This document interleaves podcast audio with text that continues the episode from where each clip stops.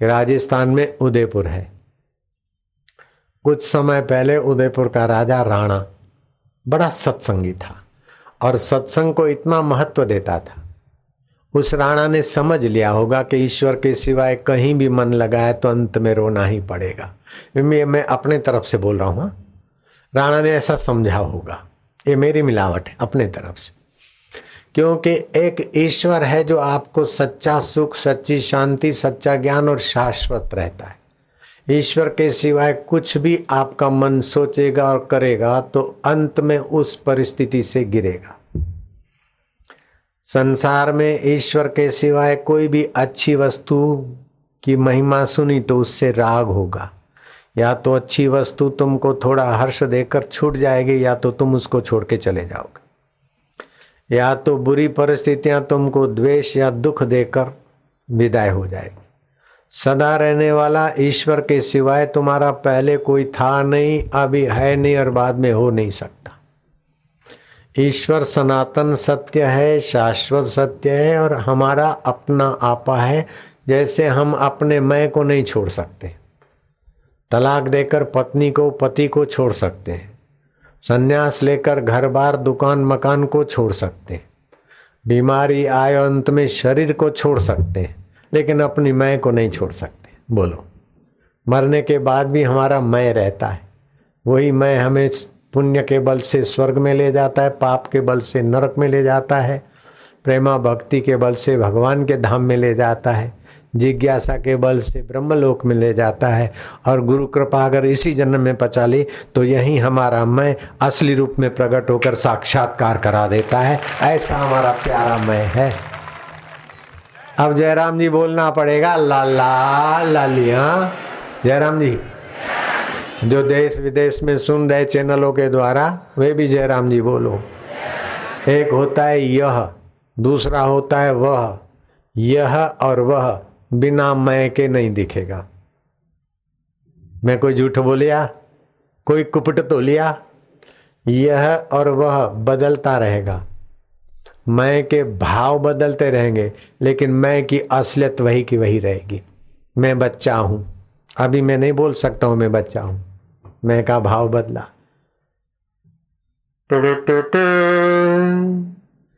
भाई ने, परिवार वालों ने खूब खूब झोलियाँ फैलाई कि तुमको शादी नहीं करनी, लेकिन हमारे परिवार की परंपरा की दुहाई है।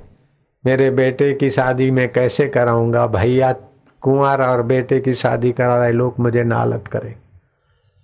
मेरी बेटी की शादी कैसे कराऊँगा? तुमसे छोटी है तो इसलिए भैया तुम मान जाओ। और मेरे भाई इतने सज्जन स्वभाव के थे, इतना मुझे स्नेह करते थे, मैं भी उनको प्रेम करता था। तुम खाली एक घंटा आ जाओ हफ़्ते में, शादी करने के बाद भी।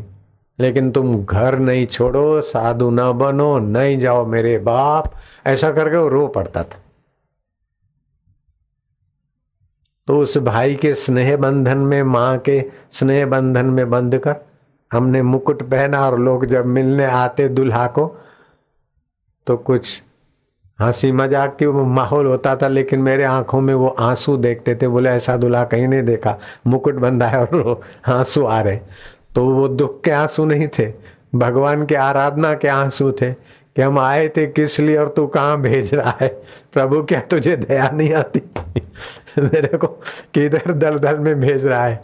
हे राम जी, दुख देखना है तो संसार में जाओ। संसारी बेचारे बहुत दुखी है। तो कहाँ भेज रहा है? ऐसा याद आके आँसू आ जाते। तो अभी भी वो भाई बुढ़िया हो गई जिंदी है, जेठानंद की पत्नी। दूसरे, मेरे भाई भी जेठानंद थे दूसरी एक जेठानंद, कपड़े वाले। वो भाई, तीर्थ भाई, वो बोलते, इस बेचारे भगत को कहा तुम झंझट में डालते हो? दुला बनने के बाद भी वो बेचारा कैसा है? फ़िल्म में ले जाते तो हम ज़बरदस्ती समझाते, फ़िल्म देखने के लिए पकड़ के ले जाते तो रोते हुए बाहर आ जाते थे। मैं फिर आता हूँ उसी बात पर। उदयपुर के राणा, महत्व जानते थे भगवान की भक्ति का।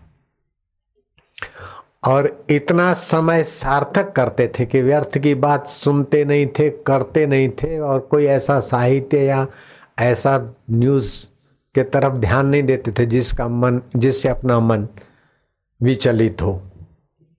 और वो उदयपुर के राणा आत्म साक्षात्कार तक पहुँच गए। उदयपुर और आमेट आमेट में अपना आश्रम है। उदयपुर राणा का नाम था चतुर सिंह चतुर सिंह वास्तव में चतुर थे कि मनुष्य जीवन का लक्ष्य अपनी मैं की शुद्ध अवस्था को पाना, जैसे रमन महर्षि अपने मैं को खोज लो। मुरारजी भाई देसाई जैसे उनके चरणों में लाभ विंत होते, पॉल बेंटन जैसे भी उनके चरणों से फ़ायदा उठाने में सफल हुए। तो उदयपुर के राणा के पास भूरी बाई पहुँची और भूरी बाई का जीवन ईश्वर के लिए बहुत तड़पता था। और उसको अंतर्यामी ईश्वर ने, जो कृष्ण के रूप में मानते तो कृष्ण रूप होकर, राम के रूप में मानते तो प्रेरणा दी के जाओ चतुर सिंह के चरणों में। अब कहाँ तो भक्तानी, उनके भी भगत थे माता जी करके पूजी जाती और नाथ द्वारे से कुछ ही किलोमीटर के अंतर पर उनका गाँव था। तो भूरी बाई सरदारगढ़ में रहती थी। उसके पिता का नाम था रूपाजी, माता का नाम था केसर बाई तेरह वर्ष की उम्र में फतेहलाल सुथार के साथ उसका लग्न प्रसंग हुआ। और तैतालीस वर्ष में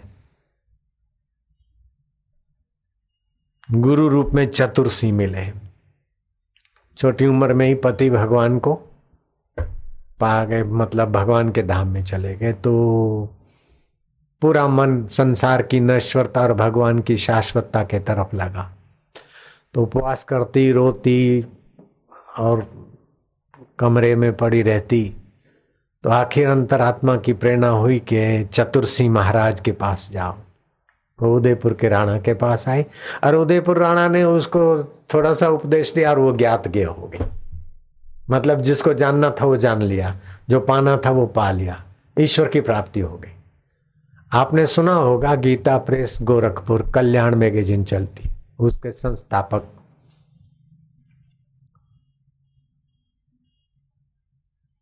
सेठ जी सेठ जी लोग बोलते थे, भाई जी भी बोलते थे, हनुमान प्रसाद पोदार और भाई जी। वे भी उस महिला की ऊंचाई सुनकर उनसे मिलने गए थे, ऐसा भी मैंने सुना है। ऐसे एक दूसरे महाराजा हो गए। उनके मित्रों ने पूछा कि, राजा साहब, आप इस राज्य के राजाधिराज, महाराजा, अन्नदाता, गौ, ब्राह्मण, प्रतिपालक होकर हर रोज आप सम्मानित होते हैं और आप जाकर एक बाबा के पास, जनता के साथ बैठ जाएँ, आपको उस समय कैसा लगता है? आपका राज्य और आपका सिंहासन और चमर डुलाने वाली ललनाएँ, वो वैभव छोड़कर बाबा के पास सत्संग सुनने लोगों के बीच जाके बैठते तो हमें आश्चर्य होता है। तो क्या आपको भगवान मिल गए? उन्होंने कहा, भगवान तो नहीं मिलिया भाया। ईमानदार रहा होगा सच्चा। भगवान तो नहीं मिले, लेकिन बहुत कुछ मिला है। और जो सत्संग से मिला है, उसी से जो मेरी तंदुरुस्ती है, मेरा संयम है, मेरी खुशी है, आने वाले आंधी तूफ़ान मेरे को चोट नहीं करते हैं। मुक्तता का ऐसा पूर्ण मुक्त नहीं हुआ हूँ। पूर्ण समुद्र में छलांग नहीं मारी गंगा जी में, लेकिन गंगा के किनारे अथवा सीढ़ियों तक तो पहुँच गया हूँ। तो बोले, आ, आप अनुभव का है? आप जो 25-30 साल से अपना राज्य वैभव का दबदबा, ताक पे रखकर सत्संगियों के बीच जाकर बैठते हैं। तो आपका अनुभव क्या है? आप सार बात आप कौन सी कहेंगे दो?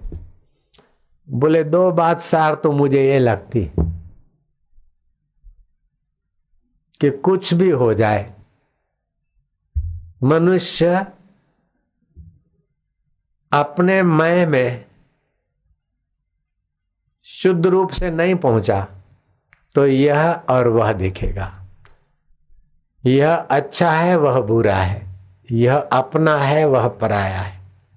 यह मिले और यह हटे। वह मिले और यह हटे। इसी में लगा रहेगा तो उससे राग बनेगा, द्वेष बनेगा, क्रोध बनेगा, काम बनेगा, लोभ बनेगा, मोह बनेगा, अहंकार बनेगा, चिंता बनेगी, कर्म बंधन ही बनेगा। कैसे कैसे राजा हैं बोलो तो इनको संत राजा कह दे तो मुझे संकोच नहीं। कैसी ऊँची बात जानते थे राजा जी राज।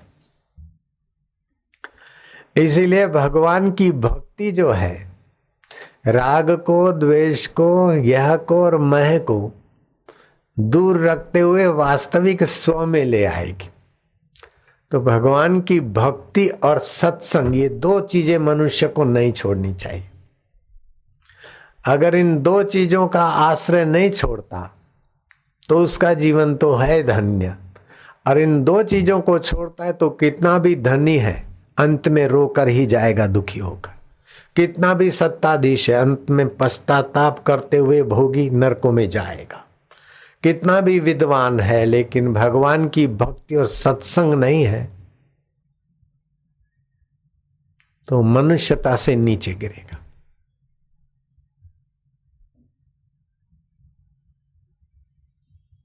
या तो राग में फंसेगा, या तो द्वेष में फंसेगा, या तो भय में फंसेगा। भय अपने में होता है और भयभीत फिर हिंसा करता है। तो उस राजा ने कहा कि दो चीज़ें मनुष्य को नहीं छोड़ना चाहिए। एक तो भजन। अगर नियम भजन करता रहेगा तो उसको सत्संग का महत्व तो पता चलेगा और सत्संग करता रहेगा तो मनुष्यता का और ईश्वरत्व का महत्व चलेगा, दिखेगा। वे आदमी अभागे हैं जो सत्संग से वंचित है। मंदासु मंद मतया नारद जी उनको नालत करते हैं। मंदासु मंद मतया भागवत में आता है। मैं अपनी ओर से किसी को नालत नहीं करता। मंदासु मंद मतया मंद भाग्या उपद्रता। मंदमती है मंद भाग्य और उपद्रवी खुद तो उपद्रवी हैं, दूसरों को भी ऐसे वैसे अफवाह बफों साजिश, बाबिश करके दूसरों को भी उपद्रवों की आग में झोंकने वाले। मंदा सुमंद मतया, मंद भाग्या, उपद्रता भागवत में आया। दुनिया की विद्या एक से एक विद्या है, लेकिन अपना सर्वांगी विकास करने की ताकत दो विद्याओं में है। एक योग विद्या और दूसरी ब्रह्म विद्या। अकेली योग विद्या तो समाधि में ईश्वर बैठे वहाँ ले जाएगी। आरोग्य के तरफ़ ले जाएगी। लेकिन ब्रह्म विद्या समाधि के सिवाय भी जो ईश्वरत्व दिख रहा है, वहाँ पहुँचा देगी। कर्म विद्या हो तो आप कर्म करते समय नैष्कर्म्य सिद्धि पा सकते। योग विद्या हो तो आप समाधिस्थ होकर परमात्मा में बैठ सकते। लेकिन जब उठे तो फिर जगत वैसे ही उतना दुख नहीं देगा लेकिन दुख देगा। लेकिन ब्रह्म विद्या हो तो है, है। सदा समाधि संत की आठों पहर आनंद अकल बता कोई उपजा गिने इंद्र को रंग। इंद्र तो जब अप्सराएँ नाचे गंधर्व गाए तब सुखी। लेकिन ब्रह्म विद्या का धनी महापुरुष स्वयं तो सुखी होता है। उनकी निगाहों से जो तरंगे बरसती है और उनके वाणी से जो वाणी, विचार और सत्संग बरसता है, हज़ारों, लाखों, करोड़ों लोगों के दुख हर लेती है और उनको सुख दे देती है। ऐसी ब्रह्म विद्या जिन महापुरुषों के पास है। ऐसे सतपुरुष जब बोलते तो सत्संग हो जाता है। एक घड़ी, आधी घड़ी आधी में पुनियाद। ये साधु बाबा कोई ऐसे वैसे नहीं है, घरों में अच्छी कमाई करते होंगे, नौकरी धंधा होगा, फिर नश्वरता देखकर संत बने। ऐरा गहरा होता और साधु बनता तो यहाँ सत्संग में घंटों भर बैठ नहीं सकता, ये गारंटी हैरे गहरे साधु वेश में होते हैं तो बापू के पास घंटों भर बैठ नहीं सकते। ये संत महात्मा जो बैठे हैं, कोई साधारण लोग नहीं है, साधारण घरों के नहीं है, रोटी के लिए साधु बाबा नहीं बने हैं। कईयों को रोटी खिला सके, ऐसे कई लोग मैं बता सकता हूँ इनमें से। मैं बोलता हूँ चलिए देखो साधु, मैंने कहा, बाबा खड़े हो जाए, दर्शन दीजिए, और संत लोग यूँ खड़े हैं, बताओ इनकी साधुताई पर तो मैं कुर्बान हो जाऊँ। महाराज, विराज हो, बैठो, धन्यवाद है, प्रणाम है, विराज हो। कैसी भारत की संस्कृति है, संत पुरुष। इनको कोई पगार नहीं मिलता। और ये दारू नहीं पीते हैं, मैं गारंटी से बोल सकता हूँ। गाय का मांस नहीं खाते हैं। मैं पक्का बोलता हूँ। जो कुछ इनको मिला, रूखा सूखा जहाँ भी मिला, भंडारा या खाएँगे, कहीं भी पड़े रहेंगे और मज़े की नींद आती है। बिलियन और ट्रिलियनर इतना मज़े से नहीं सोते जैसे ये मेरे प्यारे साधु लोग सोते चाहे जूने अखाड़े वाले हो, चाहे नए अखाड़े वाले हो, चाहे शक्ति पीठ वाले हो, चाहे भक्ति पीठ वाले हो। ये साधु संत में मस्ती कहाँ से आई? इन दो चीज़ों से। भजन और सत्संग ना छोड़ो। तो उदयपुर के राणा ने तो नहीं छोड़ा और आखिरी तक पहुँच गए। दूसरे राणा ने अपने मंत्रियों को और साथियों को कहा कि मैं 25-30 साल राज्य वैभव का अहम छोड़कर पब्लिक में आकर बैठता था, सत्संग सुनता था। तो मेरा ये अनुभव है कि सामान्य राजा को जो अहंकार होता है या दुख सुख की चोट लगती, वो मुझे नहीं होती। मुझे ईश्वर प्राप्ति पूर्ण हुई, ये तो नहीं। लेकिन मेरे जीवन का अनुभव है कि मनुष्य अगर अपना मंगल चाहे, अपना कल्याण चाहे तो भजन और सत्संग किसी कीमत पे ना छोड़े। भजन नहीं छोड़ेगा तो सत्संग में रुचि होगी और सत्संग में जाएगा तो भजन में रस आएगा। भजन में रस आएगा तो विकारों की निरस्ता का पोल खुलेगा और निरंकार नारायण के रास्ते पहुंचेगा। मनुष्य का इसी में भला है, इसी में मंगल है। उस नरेश ने बताया अपने मंत्रियों राजा परीक्षत ने भजन नहीं छोड़ा। सातवें दिन तेरी मृत्यु होगी ऋषि पुत्र ने श्राप दिया। ऋषि पुत्र को दंड नहीं दिया, प्रणाम किया। और परीक्षत दिल्ली का साम्राज्य छोड़कर मुजफ्फरनगर के पास शुक्रताल में अन्न जल छोड़कर बैठ गया कि मुझे सतपुरुष मिल जाए, सत्संग दे दे। ऐसे साधु साधना करने वाले सज्जन साधु परीक्षत राजा आए हैं। श्रृंगी ऋषि के पुत्र का श्राप मिला है, वो दौड़ते आए। लेकिन पूर्ण पुरुष मिल जाए, इसलिए इंतज़ार में थे। Will will find a way आपका व्यष्टि प्राण समष्टि से जुड़ा है। आप जो श्वास लेते छोड़ते ना, बाहर के श्वास से जुड़ा है। आपके शरीर का जो तापमान है, वो सूर्य से जुड़ा है। सूर्य अगर वहाँ ठंडा हो जाए तो विज्ञानी विज्ञानी का बाप कहने को नहीं रहेगा कि आप अपना तापमान मेंटेन करिए। सूर्य ठंडा हो गया, मर जाएँगे। वो बोल नहीं सकता, उसी समय वही मर जाएगा। तो हर मनुष्य और हर प्राणी, जो भी जीवन जीवन श्वास लेते छोटे, वो सूर्य से जुड़ा है। क्या ख्याल है? साइंस के हिसाब से, तत्व के हिसाब से भी जुड़ा तो ऐसे ही आपका आत्मा परमात्मा से जुड़ा है। तो परीक्षित के आत्मा में मन में हुआ कि ऐसा कोई पुरुष मिले जो मौत के पहले मुझे उस आत्मा की अमरता का प्रसाद दे दे। तो ऐसे पुरुष सुखदेव जी महाराज के अंतकरण में हुआ कि चलो अब हम जाएँ। चलते चलते मुजफ्फरनगर के कई किसी इलाके से उस महापुरुष ने प्रवेश किया होगा। किया था ऐसा नहीं, मैं होगा बोलता हूँ, भागवत में इतना मुजफ्फरनगर का नाम वर्णन नहीं है, इसलिए मैं होगा लगाता हूँ। तो मन चले छोरे उन्हें, लोगों ने उनकी मज़ाक उड़ाए हे बाबा, हे लंगोटिया, हे बाबा, हो हो हो।